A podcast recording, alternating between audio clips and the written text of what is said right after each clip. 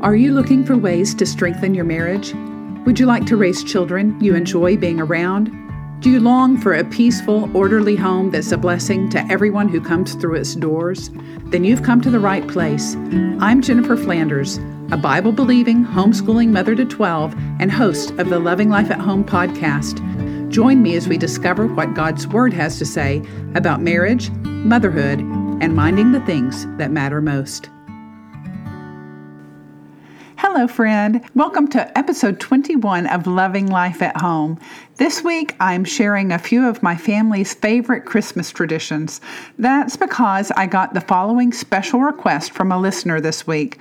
She writes Hi, Jennifer. I absolutely love your resources, the emails, your podcast, and your website. I'm so excited that you started the podcast. I love listening to it. Will you please do an episode on your family's favorite Christmas traditions, then do one on traditions for the rest of the year?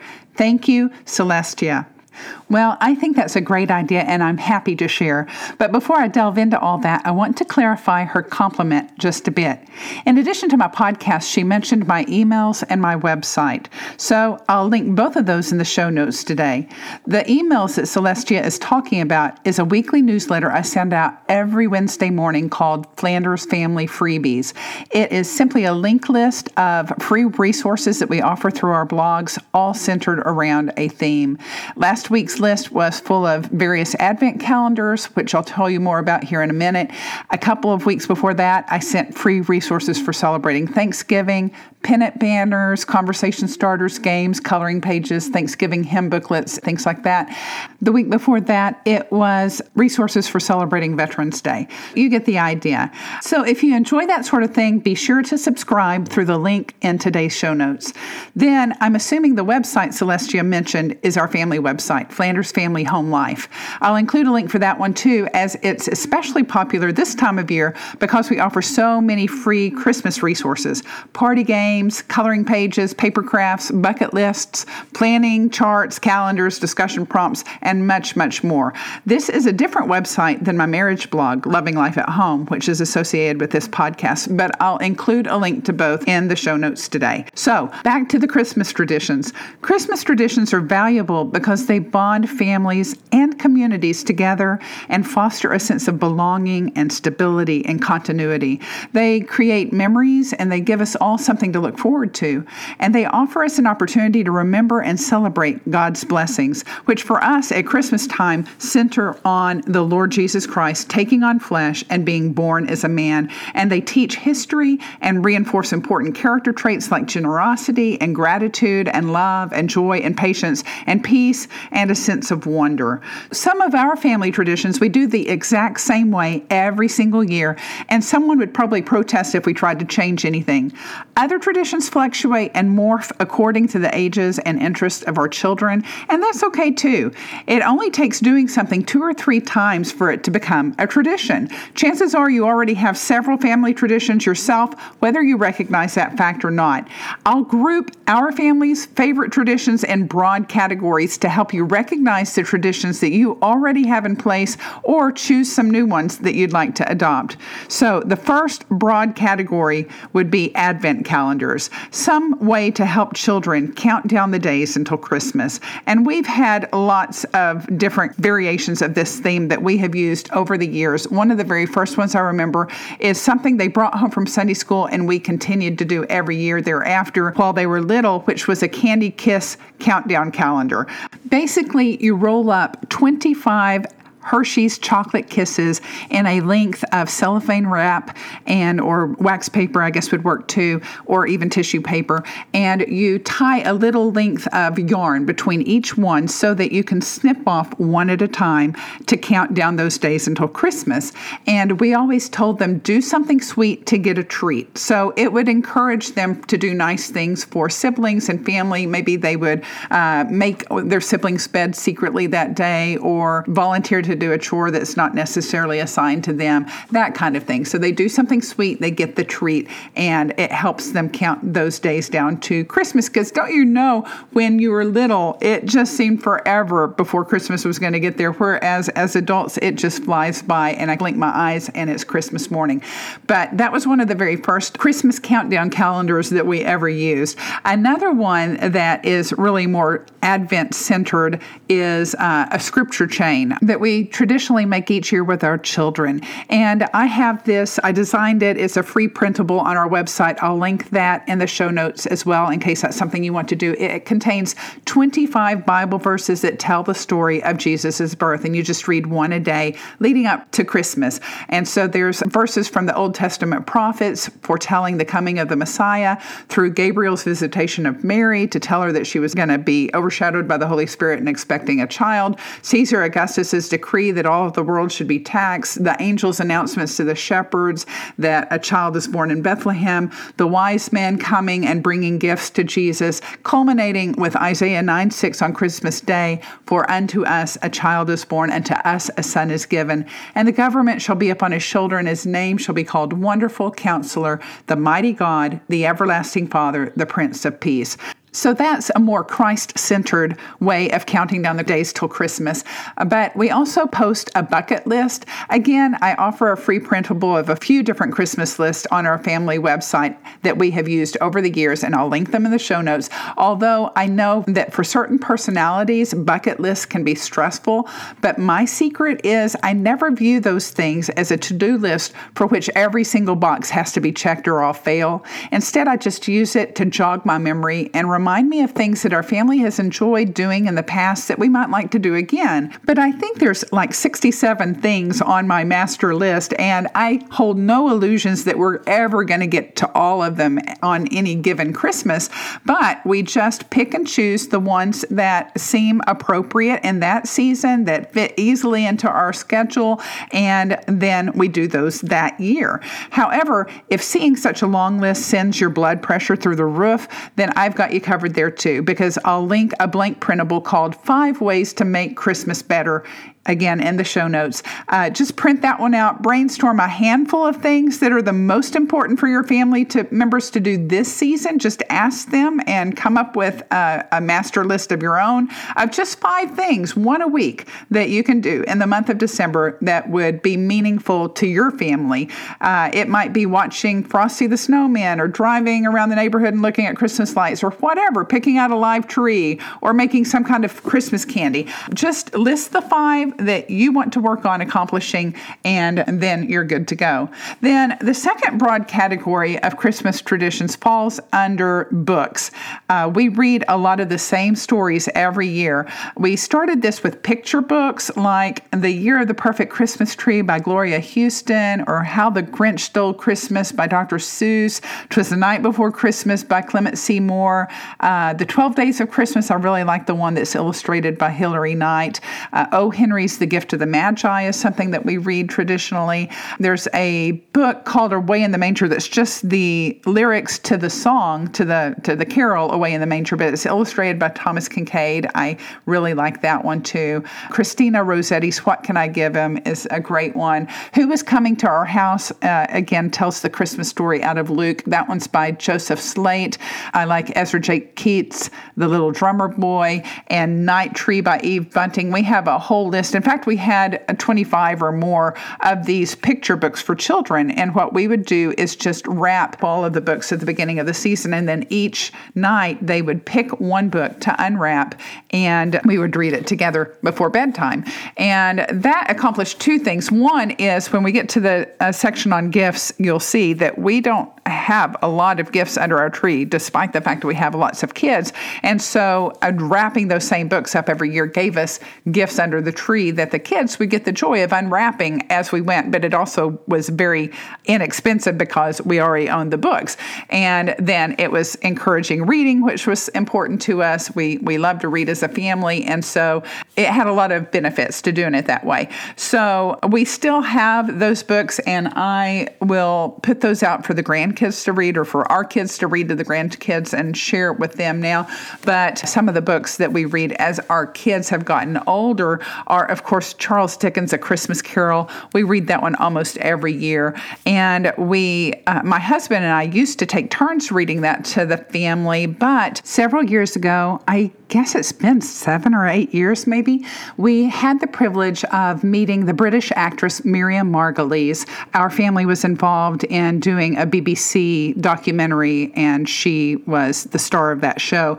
And so she came and spent about three days with us interviewing and uh, filming. And she is a huge Dickens fan, just like we are. And she saw the Dickens books up on our shelves and offered to read one of our favorite passages to us. So I picked one out of A Christmas Carol for her to read. And she just is such an immensely talented actress that we have ever since listened to her read it every year. She uh, did a recording for the BBC of A Christmas Carol. And so we just listen to that as a family now instead of reading it ourselves because she really brings it to life. So, Dickens' Christmas Carol is one that we traditionally read or reread or listen to now on audiobook. Uh, the Best Christmas Pageant Ever by Barbara Robinson is also such a sweet story. I usually read that one at least every other year to the children. And then I have a Christmas devotional called Joy to the World that I pull out every December just to reread myself and work through a few more pages. It has word studies and writing prompts, related Bible verses on nearly every page, and some of the most beautiful vintage artwork to color that you will ever see. And then we always read the Christmas story out of Luke 2 aloud on Christmas morning before opening gifts. It helps us remember the best gift any of us have ever received and the entire reason that we celebrate. And then we also, our family, rereads all of our old Christmas letters again every year uh, out loud to the children. And I'll talk a little bit more about that next week, but I'll include a link in today's show notes that will tell you how and what we do in case you don't want to wait until next week to find out. Then the third broad category of Christmas traditions falls under the topic of Christmas decorations. Now, I talked a little bit about this last week in episode 20 home shows and show homes, and I'll link that again in today's show notes. But as I mentioned there, lots of our decorations are homemade. The ornaments on our trees, the stockings on the mantle, or actually ours are way too numerous now to fit on the mantle anymore. So in our current house, I hang them on an empty 14 foot long curtain rod that hangs over a huge picture window in our den because my mother made a sequined felt stocking for me and my sister when we were little, and I've continued that tradition myself. I've made uh, stockings for all 12 of my children children and my five daughter in laws and uh, 20 grandchildren now. And so there's a bunch of stockings up there. But we also normally put out nativity scenes. Some of those we've made ourselves, painted wooden pegs with felt scraps and decorated them that way. But others were gifts and others were bought after Christmas when stores used to put their holiday merchandise on 90% off the day after Christmas. But we normally put those up. And we also put up house lights and hang wreaths on the doors and the windows windows and put up several trees, including a couple of smaller trees that I bought years and years ago at garage sales for as little as 25 cents a piece. That way the kids have something special in their room as well. 12 kids plus 20 grandkids plus multiple handmade ornaments every year means they're are way too many ornaments to fit on just one tree, so we group them according to color and theme. The brightly colored ornaments go on the den tree with all the multicolored lights, and the fancy gilded ornaments go on our old fashioned tree with the white lights, and the blue and white ornaments go on the tree in the dining room, etc. You get the idea. Then we also have a Christmas village that I usually set up. My mother found that at a garage sale for me for a dollar a, a building, and it's just lovely. So I put that up every Christmas ever since she's given it to me. And then uh, we hang some pennant banners just made out of paper, one that says Peace on Earth in the dining room, and another Merry Christmas banner in the living room. Uh, those are also free printables on my website. I'll link them in the show notes. Then the fourth category of Christmas traditions centers around movies. We rewatch many of the same movies every year, uh, like you probably do too. It's a Wonderful Life is my personal favorite. Some of my children really love Holiday Inn and White Christmas. My husband loves the movie Elf, so we rewatch that one. A lot of times we'll make time for Miracle on 34th Street, the old version, not the new one, although we don't usually see that one every single year. If we have time, we'll see it, and if we don't, we miss it. Another favorite is While You Were Sleeping. I don't know if you consider that a Christmas movie, but we do, and so we watch that in December as well. I've even created trivia quizzes for many of these movies, and you can find those on our family website as well. Then the fifth category is cards and letters. Sending and receiving Christmas cards is definitely one of my favorite things to do in the month of December, and our family has a lot of traditions surrounding the Christmas letters that we send to family and friends each year. We have so many, in fact, that I'm going to dedicate an entire podcast to that that topic hopefully next week. So we'll talk more about that one then. Then six would be acts of service. An example would be shoebox stuffing. A lot of times we will host a packing party and have friends over, and they'll all bring multiple copies of the same item to go into shoeboxes, and we'll just pull all of our resources and pack a bunch of shoeboxes together and then once they were packed, we would gather around the boxes and pray over them before we sent them out. And then we'd share a simple meal together, usually just rice and beans, since those were the staple foods in many of the countries where the boxes were headed. And then other acts of service would include things like Angel Tree or working at food pantries. Several of our kids have volunteered at food pantries over the years, or ringing bells for Salvation Army. That's something that we commonly did as a family uh, when our kids were growing up, or playing the piano and singing carols for the residents at nursing homes or Christmas caroling in general. A lot of times we will carol around our neighborhood. Sometimes we, on cold nights, will bring thermoses of hot cocoa and pass those out to the neighbors or candy canes with uh, the gospel message on a little tag. I have a free printable for that on my website. The point is, building family traditions around acts of service is a great way to keep the spirit of Christmas alive in your home. Then the seventh category would be special events. These would include things like the candlelight service that we normally attend on Christmas Eve at our church, or even if we're out of town, we'll find a church nearby that has a candlelight service.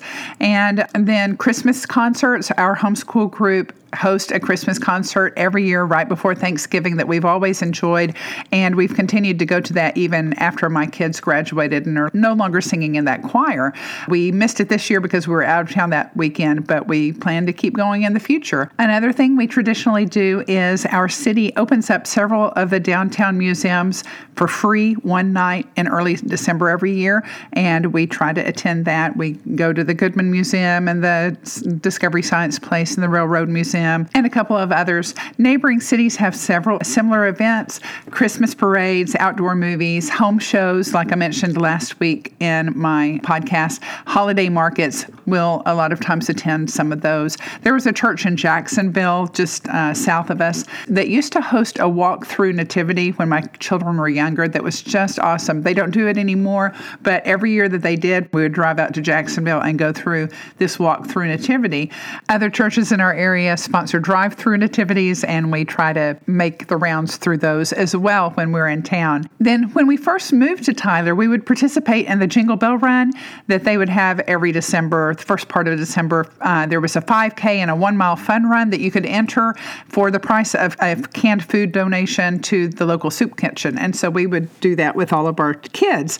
And we'd probably have kept on doing this too, except that the event ended up conflicting with another event that we traditionally went to. And so the 5K lost out. Then, closely related to special events is places to go. And when I think of this, I think first and foremost of my grandparents' house.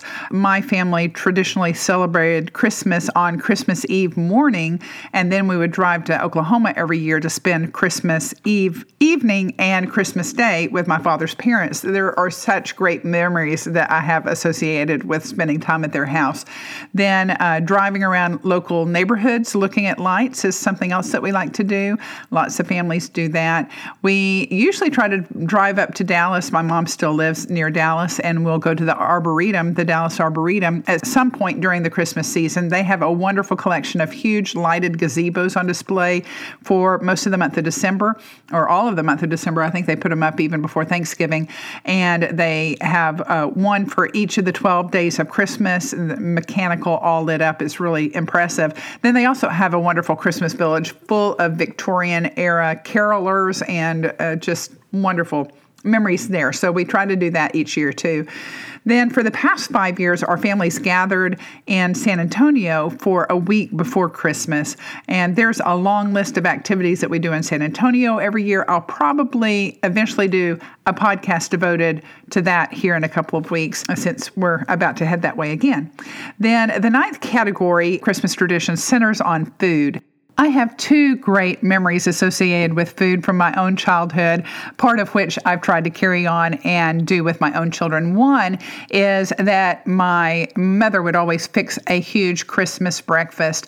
That's mainly because we were always traveling on Christmas uh, Eve day, and our traditional Christmas meal growing up would be that breakfast that we ate Christmas Eve morning after opening uh, gifts, which was our Christmas at home before we spent Christmas Day with my parent uh, with my dad's family. But uh, she would always make a huge egg breakfast casserole with ham and cheese, really delicious, and a fruit salad and biscuits. Uh, for my family, I usually make blueberry oat muffins instead of the biscuits. I'll link the recipe to that in today's show notes as well. But I love having a big Christmas breakfast together as soon as the gifts are open.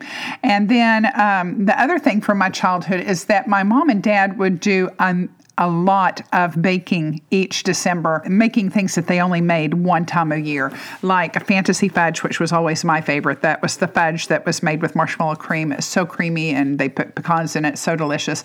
Then they'd make sausage balls and a cheese log, a pecan roll, some ranger cookies. That was my sister's favorite. They made something called cathedral window cookies that were uh, colored marshmallows coated in chocolate with nuts, and then you'd slice them and you'd see all those colorful marshmallows, and it looked kind of like like stained glass. So cathedral window cookies, uh, they'd make homemade Chex Mix. That was before it was available in packages, and it tasted so much better than what the packaged stuff is. Martha Washington balls, those were coconut balls dipped in dark chocolate. Mmm, that was delicious. Bite-sized pumpkin pies. They'd make vegetable pizza and peanut brittle. More than a dozen recipes in all they'd make every year, and it was delicious. And they would do some entertaining, and so they'd serve it at parties as well. But a lot of it was eaten just by our family, which I only had one sister, so that was a lot of sugar and too much probably to continue that tradition in my own family, especially with four diabetics in my family now. But I do make the sausage balls and the veggie pizza I've made for my family many, many times. And I usually do whip up one batch of that fantasy fudge each year. But I'm thinking about adding those cheese rolls this year because I know a couple of my boys that are still at home would absolutely love that. They love cheese and crackers. So, Oh, whether it's turkey and dressing or Christmas ham or homemade tamales, you've got to eat anyway. So, picking a favorite family recipe or two is an easy way to add new traditions to your Christmas agenda. Then, the 10th category is music. Now, I love Christmas music. Like I mentioned last week in the podcast, I will crank it up and sing it all year long.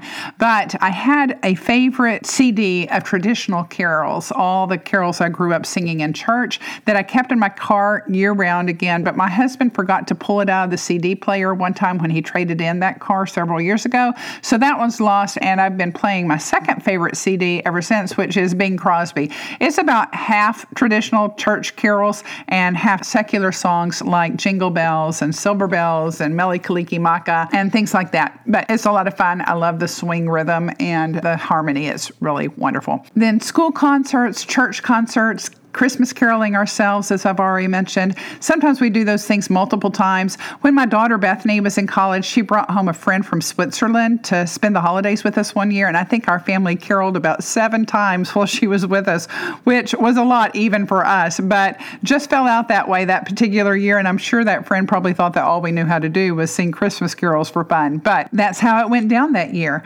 And then the 11th category is fun and games. I think that play is so important to a family and making those wonderful memories together and bonding with your children and spouse is a great way to go about it. And when you have as many kids as we do, everything turns into a competition. In addition to the aforementioned movie trivia games, we also play general Christmas trivia games and Christmas word games and I Spy games and musical games and a slew of others. I offer dozens of these on our family website as free printable downloads. And again, I'll put a link in the show notes today. Another thing that we like doing is jigsaw puzzles. I have so many fond memories from childhood of my parents sitting up late with all the aunts and uncles piecing together jigsaw puzzles in the kitchen at my Mima and Papa's house while all the kids were bedded down in the next room in sleeping bags on the floor of the den. And it was such a safe and happy feeling laying there in bed and listening or laying there in my sleeping bag and listening to all that laughter and chatter drifting in from the next room as they all joked and worked and concentrated and ribbed one another. That's probably why I still love working jigsaw puzzles today. Given my family history, it seems like the adult thing to do. The kids went to bed early, the adults stayed up and worked on the jigsaw puzzles. And fortunately, a few of my own children love working puzzles as much or more than I do, which has helped keep that particular tradition alive for a couple more generations. This year, I even bought a puzzle a day advent calendar for my daughter, my youngest, who is a big puzzle hound. And so we've been working on that already this year. Then most of those aunts and uncles that were working on those original Christmas puzzles drove to Sulphur, Oklahoma from Texas. But my Aunt Gwen, who was second born just after my dad, who was the oldest, still lived in the same town as my grandparents. So she and her family would always go home to sleep on Christmas Eve and come back on Christmas morning. Once it got too late, they'd just go home. And sometimes they'd have to leave before the puzzle was quite finished. But every time when they did, never fail, my Uncle Ray would sneak one piece of that puzzle back home in his pocket so that he could be the one to put the final piece in at breakfast the next morning, which was really an irritating but simultaneously hilarious thing to do. And it became a Christmas tradition unto itself. So, whether you like board games or physical games or thinking games or goofball games or competitive games, I'd encourage you to find some way to play together as a family this Christmas. Laughter is a great medicine and play usually provides generous doses of it. Something that has become a new Christmas tradition in our family has been family challenges that my son Samuel and his wife Becca sponsor every year. These are often elaborate contests with amazing prizes that they announce months ahead of time to allow family members plenty of time to prepare for it.